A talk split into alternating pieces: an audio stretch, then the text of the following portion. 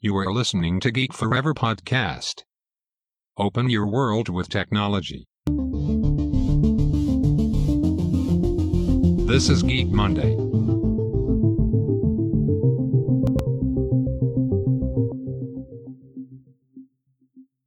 สวัสดีครับ ผมดนทราดนจากดอดนบล็อกนะครับ และนี่คือรายการ Geek Monday ครับ เรากลับมาพบกันทุกวันจันทร์เหมือนเดิมนะครับ เราจะมีรายการอัปเดตใหม่ทุกวันจันทร์นะครับ ตอนนี้ต้องบอกว่าเรามาถึง EP ที่ 5 แล้วนะครับ ซึ่งจะเห็นได้ว่า4 EP แรกนะครับ ผมจะพูดถึงเทคโนโลยีที่มีบทบาทต่อธุรกิจต่างๆนะครับ ไม่ว่าจะเป็นเรื่องของ Google Spotify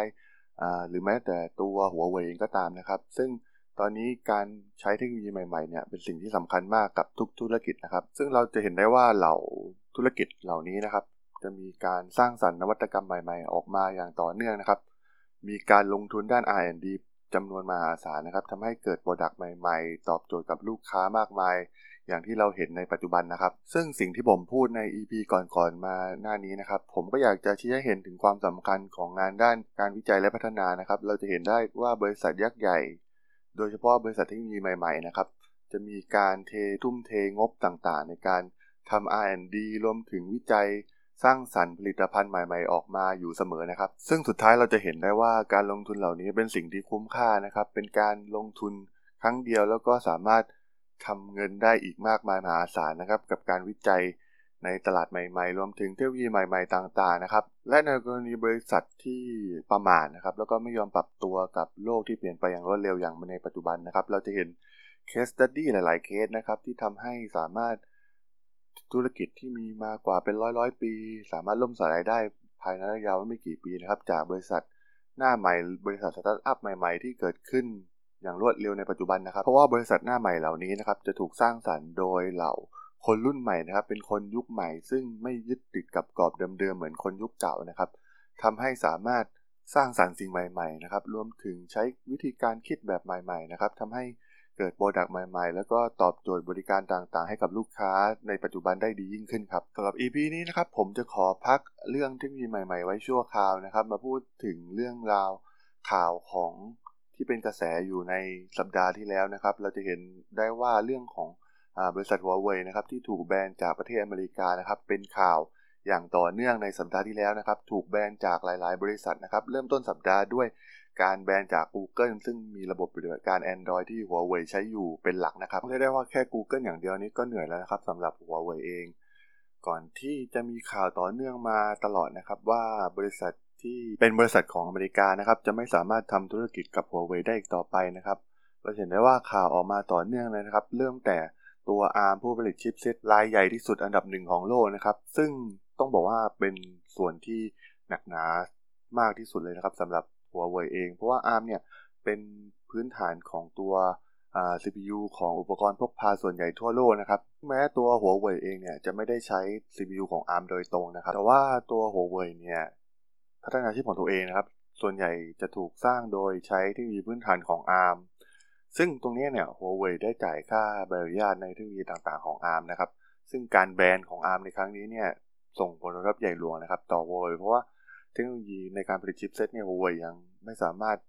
พัฒนาได้ระดับเดียวกับ ARM นะครับ แม้การแบนต่างๆ เหล่านี้นะครับจะไม่ได้กระทบกับลูกค้าในปัจจุบันโดยตรงกับหัวของหัวเว่ยนะครับ แต่ว่ามันจะมีปัญหาทันทีนะครับทำให้เกิดความกังวลใจขึ้นทั่วโลกของลูกค้าหัวเว่ยที่มีอยู่ทั่วโลกในตอนนี้นะครับ เพราะว่าตอนนี้สถานการณ์ของหัวเว่ยยังไม่แน่นอนนะครับว่าจะเกิดอะไรขึ้นบ้าง แล้วก็ตัวลูกค้าที่ใช้งานหลักๆ ก็จะเป็นเรื่องของระบบปฏิบัติการ Android นะครับ ซึ่งหากไม่สามารถอัปเกรดเป็นเวอร์ชันใหม่ ๆ ในในส่วนที่ Google พัฒนาขึ้นมาได้เนี่ยทำให้ลูกค้าอาจจะเปลี่ยนใจนะครับ ที่จะไม่ใช้หัวเว่ยต่อไปในอนาคตนะครับ เพราะว่า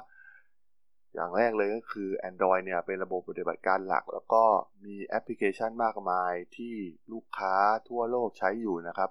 ซึ่งการไม่มี Android เนี่ยมันเป็นเรื่องที่สำคัญมากๆนะครับว่าในอนาคตหัวเว่ยเองอะจะปรับไปใช้ตัวระบบปฏิบัติการใดนะครับ ซึ่งมีข่าวออกมาว่าหัวเว่ยเนี่ยได้พัฒนาตัวระบบปฏิบัติการขึ้นมาเองด้วยนะครับ ในชื่อฮงเมงนะครับ ผมไม่แน่ใจว่าอ่านถูกหรือเปล่านะครับ แต่ว่ามีข่าวว่ามันเป็นแค่อยู่ในช่วงทดลองนะครับ ซึ่งคาดว่าตัวหัวเว่ยเนี่ยจะค่อยๆ ปรับเปลี่ยนจากระบบ Android ไปเป็นระบบปฏิบัติการของตัวเองในเร็วๆนี้นะครับ ซึ่งตัวหัวเว่ยเองเนี่ย ตอนนี้เรียกได้ว่ากำลังอยู่ในช่วงประคองสถานการณ์นะครับ ดูแลลูกค้าโดยเฉพาะลูกค้าเก่าเนี่ยเป็นสิ่งสำคัญนะครับ เพราะว่าต้องสร้างความมั่นใจโดยด่วนให้กับลูกค้านะครับ ซึ่งหัวเว่ยเนี่ยมีแผนที่จะสร้างตัว ecosystem ใหม่นะครับที่เป็นแพลตฟอร์มของตัวเองนะครับ โดยจะเน้นความปลอดภัยแล้วก็มีความยั่งยืนครับ ซึ่งหากตัวหัวเว่ยเองเนี่ยไม่ใช้รอยขึ้นมาจริงๆนะครับ มันก็คงไม่มีทางเลือกนะครับ ที่จะต้องสร้างระบบปฏิบัติการเองขึ้นมา แล้วก็สร้าง ecosystem ใหม่ขึ้นมา รวมถึงการ ติดต่อกับเหล่านักพัฒนาแอปต่างๆโดยเฉพาะแอปชื่อดังนะครับ ให้เข้ามาใช้งานแพลตฟอร์มตัวเองนะครับ ซึ่งเป็นเป็นเรื่องยากเหมือนกันนะครับ เพราะว่าในตอนนี้นะครับต้องยอมรับว่าการพัฒนาแค่ 2 แพลตฟอร์มอย่าง iOS กับ Android เนี่ยนักพัฒนาก็เหนื่อยเต็มที่ ซึ่งการที่จะมีระบบปฏิบัติการที่ 3 ขึ้นมาอีกเนี่ยมันเป็นเรื่องยากที่จะดึงดูดเหล่านักพัฒนานะครับ มันมีทางเดียวก็คือการที่ต้องอัดฉีดโปรโมชั่นต่างๆหรือการอัดเงินการแข่งขันต่างๆ ที่ทำให้นักพัฒนาเนี่ยหันมาสนใจแพลตฟอร์มใหม่นะซึ่งจะคล้ายๆกับช่วงแรกที่ Google ได้เปิดระบบปฏิบัติการ Android นะครับ ตอนนั้นก็จะมีการแข่งขันมากมายรวมถึงมีการชิงเงินรางวัลต่างๆนะครับให้นักพัฒนาทั่วโลกพัฒนาตัวแอปพลิเคชันเนี่ยมาใช้แพลตฟอร์ม Android นะครับซึ่งตอนนั้นเนี่ย Apple กำลังเป็นเจ้าตลาดในในตลาดของสมาร์ทโฟนนะครับ เพราะว่าตอนนั้นยังไม่มีคู่แข่ง Android เพิ่งเกิดนะครับ Android จึงทำทุกอย่างนะครับ เพื่อให้นักพัฒนาเนี่ยลองมาพัฒนากับตัว Android นะครับ ซึ่งหลังจาก Android ได้แจ้งเกิดได้สำเร็จแล้วนะครับ ก็มีความพยายามจากทั้ง Microsoft ที่พยายามผลักดันตัว Windows Phone นะครับให้เกิดนะครับ โดยการไป take over Nokia นะครับแล้วก็สร้างระบบปฏิบัติการใหม่ ซึ่งตอนนั้นก็ต้องบอกว่า Microsoft เนี่ยพร้อมเป็นอย่างมากนะครับ ตัวเขามีทั้งฮาร์ดแวร์ที่เป็นโนเกียนะครับ รวมถึง ซอฟต์แวร์ที่ทำระบบปฏิบัติการ ตอนนั้น Microsoft ก็เคยมีประสบการณ์มาแล้วนะครับ ในเรื่องของการทำระบบปฏิบัติการบนมือถือ โดยช่วงแรกนั้น Microsoft ได้สร้างระบบปฏิบัติการ Windows Mobile ขึ้นมานะครับ ตอนนั้นก็ถือว่า สามารถทำตลาดได้อย่างดีนะครับ มีผู้คนมาใช้มากมาย ถือว่าเป็นสมาร์ทโฟนที่มีประสิทธิภาพสูงนะครับ ก่อนที่จะมีการเกิดขึ้นของ iPhone นะครับ หลังจากการเกิดขึ้นของ iPhone ทำให้คนเลิกใช้ระบบปฏิบัติการของ Microsoft นะครับ ในส่วนของ Windows Mobile เราเห็นได้ชัดว่า Windows Mobile ได้หายไปจากสารระบบเป็นที่เรียบร้อยแล้วนะครับ ในปัจจุบัน แม้กระทั่งตัว Windows Phone เองนะครับ ที่ Microsoft ตั้งใจมากนะครับ ที่ต้องการที่จะมาแบ่งส่วนแบ่งการตลาดของระบบปฏิบัติการมือถือโลก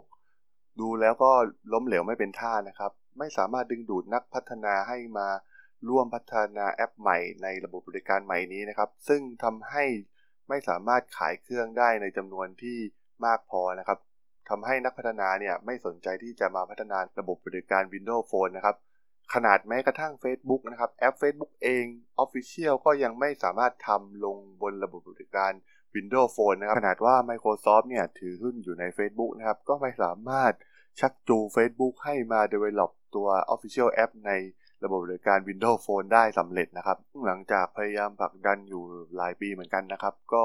ไม่สามารถทำให้แจ้งเกิดได้สำเร็จก็ทำให้ผู้บริหารของ Microsoft ตัดสินใจที่จะยกเลิกระบบบริการนี้ แล้วก็เลิกการขาย Microsoft Windows Phone โดยเด็ดขาดเลยนะครับในช่วงหลัง ซึ่งมาหันมาทำพัฒนาตัวตัว Surface ที่เป็นเหมือนกับแท็บเล็ตมากกว่านะครับ โดยจะไม่เน้นตัว ที่เป็นมือถืออีกต่อไปนะครับ ก็มีตัวยักษ์ใหญ่ทางด้านมือถืออีกรายก็คือซัมซุงนะครับที่แจ้งเกิดมาจากระบบบริการ Android นะครับ ซึ่งตอนหลังก็เริ่มพึ่งพา Google มากเกินไป ซึ่งซัมซุงเองนั้นมองว่าไม่ดีต่อแผนธุรกิจระยะยาวของเขาแน่นอนนะครับ การพึ่งพาระบบบริการ Android มากเกินไป จึงได้ทำการคิดค้นระบบบริการขึ้นมาใหม่นะครับ โดยใช้ชื่อว่าไทเซนนะครับ โดยมีการสร้างมือถือมาทดลองในระบบบริการใหม่ของเขาด้วยนะครับ แต่ ลลัพธ์ก็เหมือนเดิมนะครับ ก็คือไม่ต่างจาก Microsoft ไม่สามารถดึงดูดนักพัฒนาแม้พยายามทำหลาย ๆ อย่าง มีการจัดการแข่งขันรวมถึงมีการให้รางวัลกับนักพัฒนาในการสร้างแรงจูงใจที่จะมาทำแอปในระบบปฏิการใหม่ตัวนี้นะครับ แต่ว่า ก็ไม่มีนักพัฒนาคนไหนสนใจเหมือนเดิมนะครับทำให้สุดท้ายระบบปฏิบัติการไทเซนของซัมซุงก็ตายไปในที่สุดนะครับเคสของทั้ง Microsoft แล้วก็ซัมซุงนะครับทำให้เราได้เห็นว่ามันไม่ใช่เป็นเรื่องง่ายเลยนะครับ ที่จะมาสร้างระบบปฏิบัติการใหม่ในตอนนี้ เนื่องจากพัฒนานักพัฒนาคุ้นเคยกับระบบปฏิบัติการทั้ง iOS แล้วก็ Android เป็นอย่างมากแล้วนะครับ ซึ่งการพัฒนาระบบปฏิบัติการใหม่ แล้วก็โน้มน้าวให้เหล่านักพัฒนาจะมาใช้งานเนี่ย ผมว่ามันเป็นเรื่องยากพอสมควรนะครับ ต้องใช้แรงจูงใจอย่างมหาศาลในการดึงดูดนักพัฒนา ที่จะเข้ามาร่วมพัฒนาในแพลตฟอร์มใหม่ตัวนี้ที่ตัวหัวเว่ยคิดจะทำขึ้นมานะครับ แต่ว่ามันก็คงไม่มีทางเลือกมากนักนะครับสำหรับหัวเว่ยที่จะเดินต่อในธุรกิจมือถือนะครับ สุดท้ายอาจจะเป็นการเจรจากันระหว่างรัฐบาลจีนกับสหรัฐก็ได้นะครับทำให้ปัญหาเหล่านี้คลี่คลายไปได้ แต่หัวเว่ยก็ต้องคิดแผนสำรองไว้ในกรณีที่ไม่มีการเจรจากันไม่สำเร็จนะครับ เพราะว่า เรื่องนี้มันเป็นเรื่องใหญ่ แล้วก็บริษัทอเมริกาหลาย ๆ บริษัทตอนนี้ทำการแบนที่จะร่วมงานกับ Huawei แล้วก็ร่วมทำธุรกิจกับ Huawei นะครับ ซึ่งตอนนี้นะครับเราอาจจะมองว่าตัว Huawei เองเนี่ยอาจจะถูกรังแกจากสหรัฐอเมริกานะครับ แต่ก็มันก็มีข้อมูลบางอย่างนะครับที่มาจากสื่อของทางฝั่งสหรัฐในเรื่องการละเมิดทรัพย์สินทางปัญญาของ Huawei นะครับในในช่วงก่อนหน้านี้ ซึ่ง เคยเป็นคดีความกันในประเทศอเมริกานะครับ ไม่ว่าจะเป็นกับตัว Cisco เองที่ทำอุปกรณ์ด้าน network แล้วก็รวมถึงอุปกรณ์ด้านโทรคมนาคมนะครับ ซึ่งเมื่อก่อนเนี่ยหัวเว่ยจะดังมากในตลาดด้านนี้นะครับด้านอุปกรณ์ network เพราะว่าสามารถทำราคาได้ต่ำกว่า Cisco ที่เป็นเจ้าตลาดอยู่เมื่อก่อนนะครับทำให้ตอนนี้หัวเว่ยมาแย่ง market share ของตัว Cisco เองไปได้มากนะครับ ซึ่งมี สื่อหลายรายนะครับที่รายงานออกมาเรื่องการละเมิดทรัพย์สินทางปัญญาของหัวเว่ยกับ Cisco นะครับเป็นการขโมยตัว source code บางส่วนนะครับเพื่อมาพัฒนา product และผลิตภัณฑ์ของหัวเว่ยเองให้มาสู้ตัว Cisco ได้นะครับ แม้ตัวเรื่องนี้เองนะครับจะเป็นเรื่องที่ยังไม่มีบทสรุปที่ชัดเจนนะครับว่าเป็นการขโมยทรัพย์สินทางปัญญาหรือไม่นะครับ เพราะว่าศาลได้ทำการตีตกไปในปี 2004 นะครับ ซึ่ง ซิโก้ได้ก็เขียนบล็อกออกมาอธิบายเรื่องดังกล่าวนะครับว่าวิธีการที่หัวเว่ยนำไปใช้เนี่ยคือทำอย่างไรนะครับ แต่ตอนนี้ก็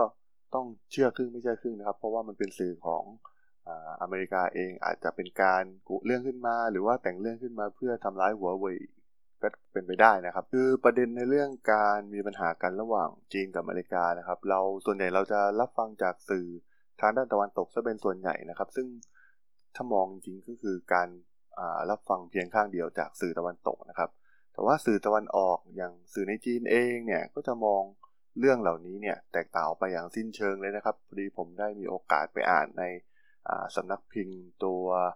South China Morning Post นะครับที่วิเคราะห์เรื่องนี้ไว้นะครับเรื่องเรื่องของการสงครามการค้าครั้งนี้ระหว่างสหรัฐเองกับจีนรวมถึงประเด็นของหัวเว่ยนะครับ ต้องบอกว่าบริษัทยักษ์ใหญ่ทางด้านเทคโนโลยีของอเมริกาเนี่ยต้องการที่จะบุกไปตลาดไปที่จีนมาอย่างยาวนานแล้วนะครับ ตั้งแต่ยุคแรก ๆ ตั้งแต่ยุคที่มีอินเทอร์เน็ตแรก ๆ อย่าง eBay ที่เข้ามา ก็แพ้ให้กับ Alibaba นะครับหรือว่าการถูกเซ็นเซอร์ในช่วงหลังไม่ว่าจะเป็น Google Facebook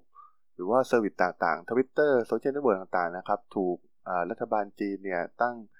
ตัว firewall บล็อกไว้ทุกอย่างนะครับทำให้ไม่สามารถเข้าใช้บริการในประเทศจีนได้สำหรับประเด็นที่เราจะพูดกันใน EP นี้นะครับเป็นเป็นเรื่องของการวิเคราะห์ในเรื่องเรื่องนี้นะครับ ว่าเป็นสงครามการค้า หรือว่าเป็นเรื่องของสงสงครามในด้านอุดมการณ์ทางการเมืองนะครับ เพราะว่ามันมีเอฟเฟกอย่างมากต่อประชาชนชาวจีนนะครับ ยังมีอีกประเด็นในเรื่องของเทคโนโลยีใหม่อย่าง 5G นะครับ ที่ตอนนี้หัวเว่ยถือเป็นเจ้า ตลาดเจ้าแรกที่จะไปครองตลาดในส่วนของอุปกรณ์ network ของ 5G นะครับ ซึ่งมันเกี่ยวกับเรื่องของความมั่นคง รวมถึงอำนาจทางเศรษฐกิจของอประเทศทั้งสองด้วยนะครับ ซึ่งสหรัฐเนี่ยอาจจะมองว่าการเปลี่ยนไปใช้เทคโนโลยี 5G เหล่านี้เนี่ยจะทำให้จีนสามารถควบคุมเครือข่ายข้อมูลของโลกเป็นส่วนใหญ่ได้นะครับ ซึ่งแต่ก่อนเนี่ยเราจะเห็นว่าอเมริกาเนี่ยเป็นผู้ควบคุมนะครับ แต่ว่า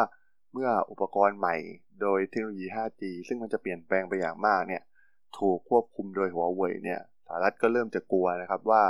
ข้อมูลต่างๆ ที่ไหลผ่านอุปกรณ์ของหัวเว่ยเนี่ยอาจจะมีปัญหานะครับไม่ว่าจะเป็นเรื่องความปลอดภัยของข้อมูลรวมถึงตัวความสัมพันธ์ระหว่างหัวเว่ยกับรัฐบาลจีนเนี่ยก็มีความสัมพันธ์ที่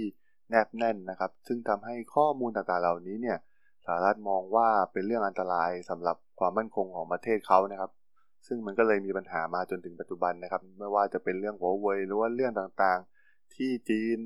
กำลังมีปัญหากับอเมริกา การขึ้นภาษีกำแพงภาษี แข่งกันไปแข่งกันมานะครับ ตอนนี้ก็ยังไม่รู้ว่าใครจะเป็นฝ่ายยอมใครก่อนนะครับออย่างที่กล่าวไปนะครับ ก็คือตลาดในเรื่องเทคโนโลยีของ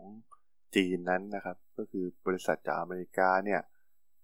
ไม่สามารถที่จะเจาะเข้าไปทำตลาดได้นะครับ มันแตกต่างจากตลาดอื่นๆ เกือบทั่วโลกที่สามารถ อเมริกาเนี่ยสามารถส่งบริษัทเข้าไปเจาะตลาดได้สำเร็จนะครับ ซึ่งบริการต่างๆ เหล่านี้ก็ส่วนใหญ่ก็จะเป็นบริการที่เกี่ยวข้องกับวิถีชีวิต เกี่ยวข้องกับธุรกิจของผู้คนในประเทศต่างๆ ทั่วโลกนะครับ ซึ่งถ้าเรามองให้ลึกกันจริงๆนะครับบริการเหล่านี้เนี่ยก็สามารถเก็บข้อมูลของเราไปได้ทั้งหมดนะครับ สามารถเก็บข้อมูลธุรกิจต่างๆ ตัวอย่างเช่น การใช้อีเมลในการติดต่อสื่อสารระหว่างธุรกิจของแต่ละธุรกิจนะครับ ก็ อาจจะใช้บริการของบริการบริษัทจากอเมริกาเหล่านี้นะครับ ไม่ว่าจะเป็น Microsoft Google หรือว่าบริษัทอื่นๆนะครับ ซึ่งเราจะเห็นได้ว่าข้อมูลต่างเหล่านี้เนี่ยบางทีมันเป็นข้อมูลที่สำคัญมากครับในเชิงธุรกิจทำให้เราจะเห็นได้ว่าในคนจีนเนี่ย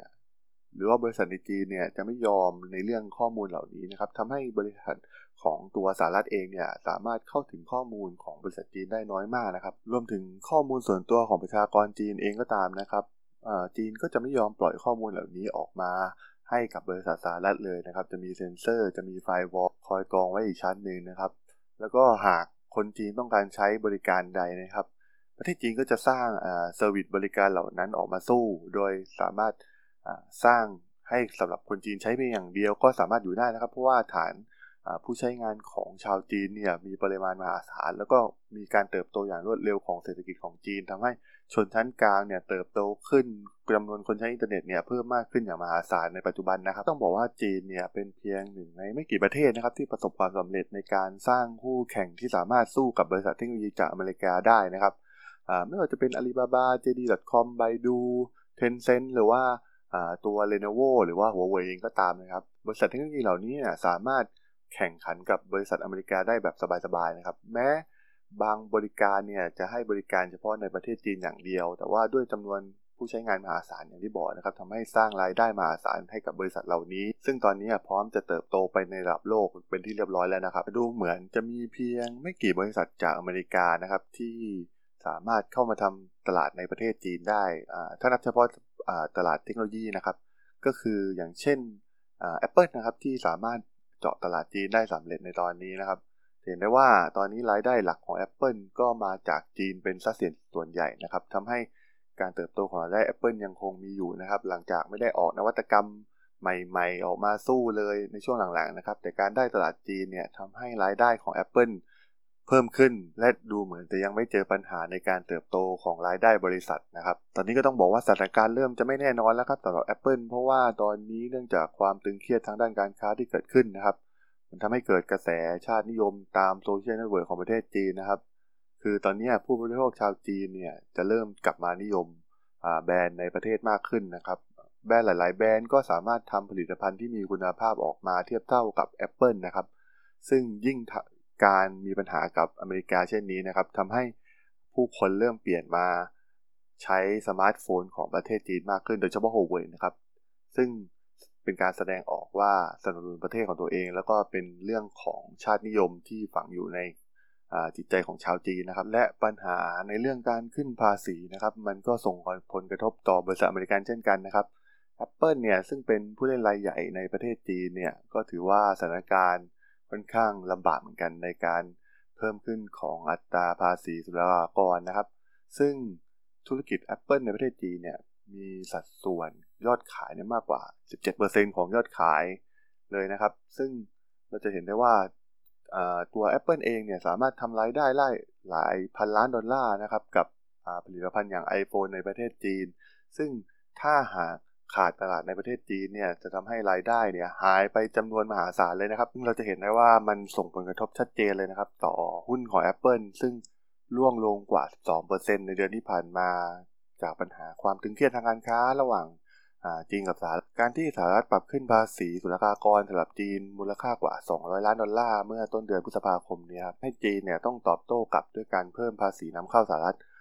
สูงถึง 60,000 ล้านเหรียญสหรัฐนะครับ ซึ่งสูงขึ้นถึงกว่า 25%เลยทีเดียวนะครับ ซึ่งเป็นการเพิ่มขึ้นอย่างมากเลยนะครับ และอีกหนึ่งตลาดทางด้านเทคโนโลยีที่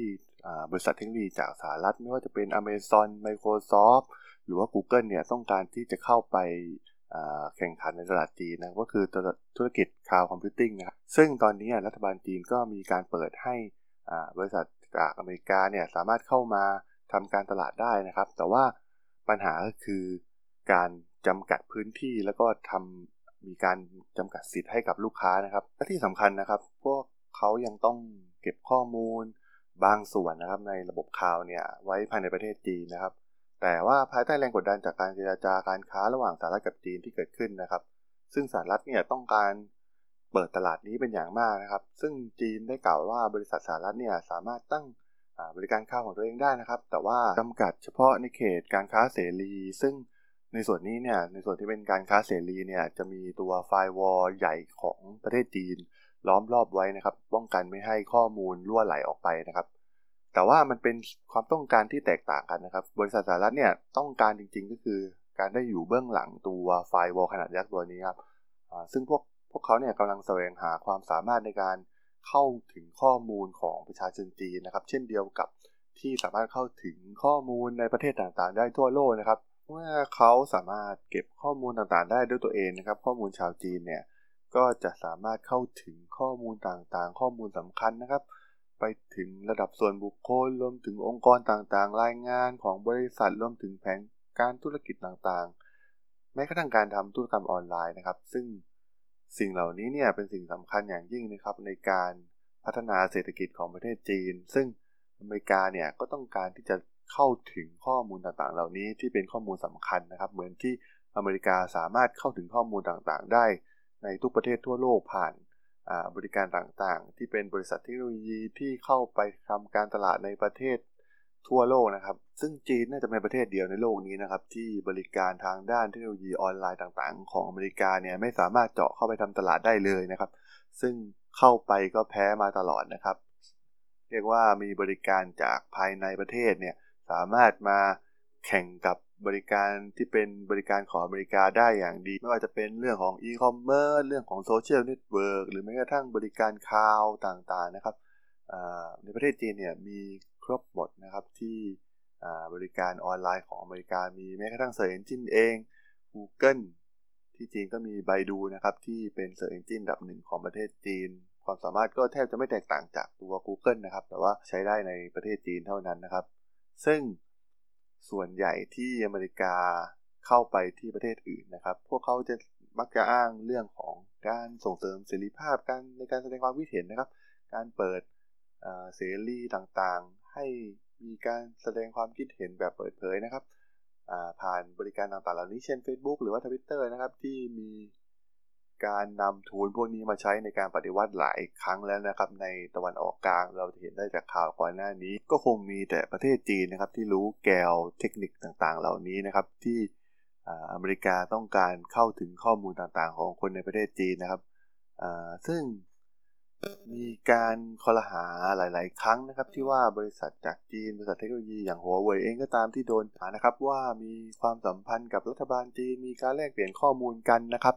แต่ว่าเรื่องนี้ไม่ใช่มีแต่ฝั่ง